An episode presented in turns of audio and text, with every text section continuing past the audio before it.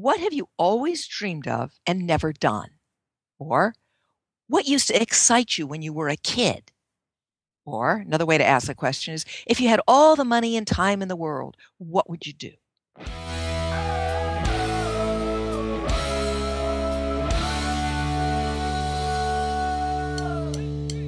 This week on The Hitch Podcast, Dr. Noelle Nelson helps us inject a little bit of imagination into our marriages. How else were you planning to make your fairy tale relationship come true? Stay tuned. Hey, can you feel it? The power coursing through your veins. Underneath the lights. Great news! Our Napa wine deal has been continued. We will give you a free $48 bottle of Cab or Pinot just for subscribing to one of our clubs in the month of July 2013. Remember, the Hitch Wine Club is the only club created just for couples.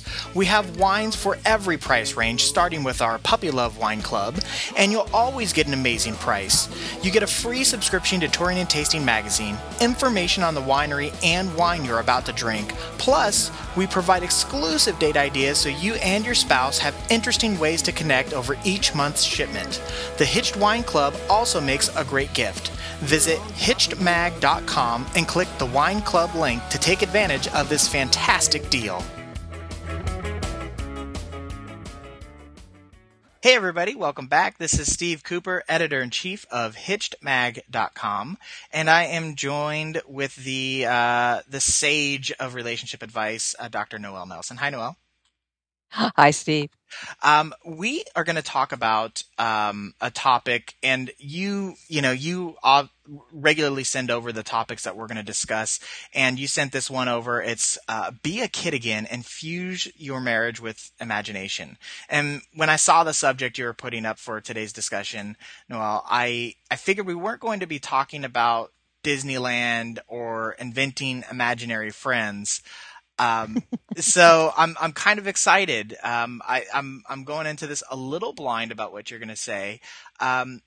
So I guess let's just get into it. What do you mean by be a kid again and fuse your marriage with imagination? You know, one of the things I love about our podcast, Steve, is that you do let me come up with crazy stuff and we just go for it. And this is one of those. You know, when you were a kid, a little kid, okay? You woke up each morning with what's new, what's exciting, and each day held infinite possibilities. And of course, that pretty much died off as you got into school and middle school and on, because possibilities started to seem far more limited. But in those first few years, you know, say 1 to 5, life is an absolute total adventure. Well, somewhere along the line, we get married, right? Mm-hmm. Which is very exciting, through courtship and through the first couple of years. But then the same thing happens, which is to say, the responsibilities, and in this case with marriage, it's the responsibilities of life, crowd us. And they can put a real damper on that sort of giggly, almost effervescent happiness that you had at the beginning of your relationship. So my answer to that is dream, imagine. Ask yourself, ask your spouse, the $1 million question, which is, what would excite me? What would tickle my palate? What would broaden my horizons? What would give me a thrill? It's interesting. You mentioned when you're a kid, you wake up and there are just so many possibilities. And as you get older, you have a realization that a lot of the possibilities start to disappear. I find that a really interesting concept. But you know, when you're talking about what would excite me or what would give me a thrill, you know, for couples and perhaps a monotonous marriage, they might immediately think of their sex life. That would excite them or give them a good thrill. Is that where you're encouraging for couples to have more imagination? Well, Not today, not in the context of what we're talking about, because frankly, Steve, you guys have great sexperts at Hitched. Mm-hmm. So I leave discussions of enhanced sexuality to them. They do a fabulous job with it.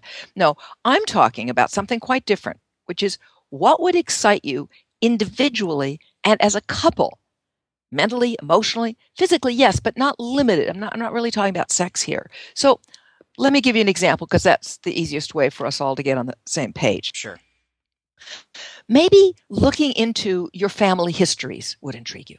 You know, making a couple project, not a solo project, but a couple project of delving into, I don't know, Ancestry.com or connecting with distant relatives to unearth the histories of your families. And what you might find is surprising connections between the two of you in the process. Can I? So that's. I'm sorry. Can I interrupt you really quick? So, of course. Funny you bring this. Like I said, I had no idea you're going to bring this up, but it's funny that you bring that up because Jess, my wife, just sent away a DNA sample to dig into her ancestry. Okay. So it's so and my funny. Suggestion would be yes that you send one in too because it might be a really fun if it you know tickled your imagination and would be fun for the two of you to explore that together. Mm-hmm. As in, who knows? Maybe you have, I don't know, a far distant Viking relative. Yeah, that came across something that interfaces with a fishing relative of hers. I'm making this up on the spot, sure. But you just don't know, and it's the fun of not knowing and discovering, which is precisely what happens between ages 1 and 5. Mm-hmm. You don't know. You come out of the womb, and it's like, huh? Yeah. What is this? And we go about discovering. And that's all we do for the first few years of life. And so, really just anything goes as long as you're trying to discover something new. That's kind of where we're going with this. Kind of, yes. Let me give you another example, okay? Because ancestry happened to be something that I think that's really fascinating coincidence. But anyway, let's take another example. Let's say that one of you is fascinated by how the stars line up to form the Big Dipper, mm-hmm. or where Sirius rises on the horizon, and other kind of astronomical stuff. But you've never taken your fascination any further. I mean, you know, it takes time, it takes energy, it takes effort. Yet, in dreaming, literally, on purpose, dreaming with your spouse, what you realize is that she or he is interested in it too, and you could get a decent telescope for not too much, and maybe your spouse would have fun drawing or photographing what you see, or being the one on Google or Bing or whatever, sorting out, I think that's this constellation, no, that can be that, or whatever. You're right. There is no limit to what might excite the two of you. Mm-hmm. Okay, so how do you go about this dreaming or imagining things together? We don't have to... dip into that, what is that movie, Inception or anything like that, right? Not quite, no. Well, before we hit that, what I want to make sure I get across is the operative word is the two of you. In other words, what you're looking for as you dream together is ideas, thoughts, explorations of whatever ilk that hold fascination or excitement for the both of you. But maybe not necessarily in the same way. And this is where, if I may, Steve, I want to pluck an example that you spoke of several podcasts ago about the who's the cook in the family between you and your wife, Jessica. Mm-hmm. And you had shared with us that you're the head chef, okay? Yep. You're basically the one that cooks. But that your wife, Jessica, who also likes to eat, she goes through foodie magazines and she picks out recipes that she'd like you to try. Well, now that is an absolute classic example of what I'm talking about. Your excitement and your wife's excitement about food gets expressed in different ways, but you're both sharing the adventure, the discovery. And that's really what I'm talking about. I actually have a new example of this with the food magazines. So like I've mentioned previously, I subscribe to pretty much every food magazine under the sun. And one of them is the Food Network magazine, which I have to say, I'll give them a plug. It is, in terms of, I'm a magazine guy. I worked in magazines. The construction of the magazine itself, the layout, the design, it's amazing. Like, they really use the medium well. Anyways, one of the features that they have in this magazine, I bring this up because I think other couples could do it and might find joy in it as well. They have a page in the magazine that's like how to make a dish. But what it does is it's like it's like the choose your own pasta at the Macaroni Grill, where it's like, okay, you start with this base ingredient, then you pick one of these items, and then you pick two of these items, like building a pizza almost. And we did this the other night where Jess went through this page, and she just circled the things that she wanted. And then the next morning I went out, got the ingredients, and then made the dish that night. And it was, you know, she got to do some discovery. I got to do some discovery because I'd never made it before. And so we both got to participate in this and have this new dish at the end of the day, which was pretty cool, I thought. And because it was a shared exploration, it meant more than if you had just, you know, gone to Trader Joe's and picked something up and reheated it. Exactly. Yeah. It was great. So to go back to your question, Steve, earlier of how do you go about dreaming or imagining things together? Because it's important that we know how to do this stuff, right? Yeah. I suggest that when the two of you and your spouse are in a relaxed, quiet environment, maybe you're taking a walk together, or you're snuggling on the couch, or you're having an after-dinner stroll, whatever. You ask each other, what have you always dreamed of and never done? Or what used to excite you when you were a kid? Or another way to ask the question is, if you had all the money and time in the world, what would you do? And what you'll find is that ideas come. Mm-hmm. Lots of ideas.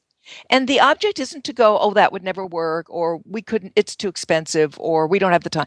The object is just let the ideas flow. Just let them flow. And as they do, you'll find some that appeal to both of you. Mm-hmm. That exploring that idea, whether it starts out as his excitement or her excitement, will bring joy to each of you, even if it's in different ways. Like the example of you and Jessica with the food, or one of you wants to, you know, look at the stars, and the other one just wants to figure out, you know, how many light years is it away from the Earth? Yeah. Whatever. Doesn't really matter. And then you set about to make it happen. That's part of the joyous, delicious journey of discovery.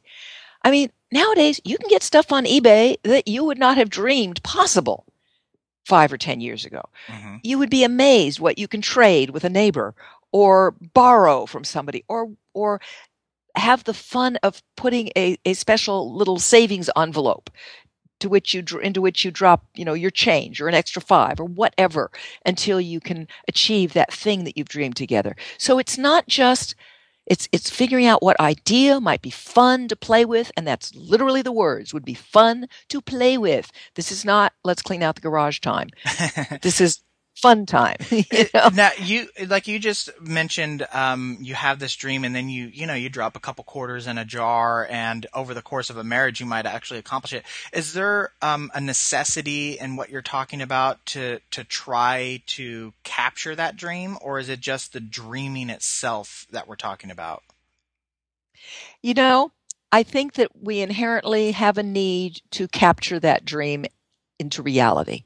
I think dreams are more fun when you lay out some kind of plan. It can be very long range, or it can be very short term, mm-hmm. to see it to fruition. We get enormous satisfaction from seeing things to fruition.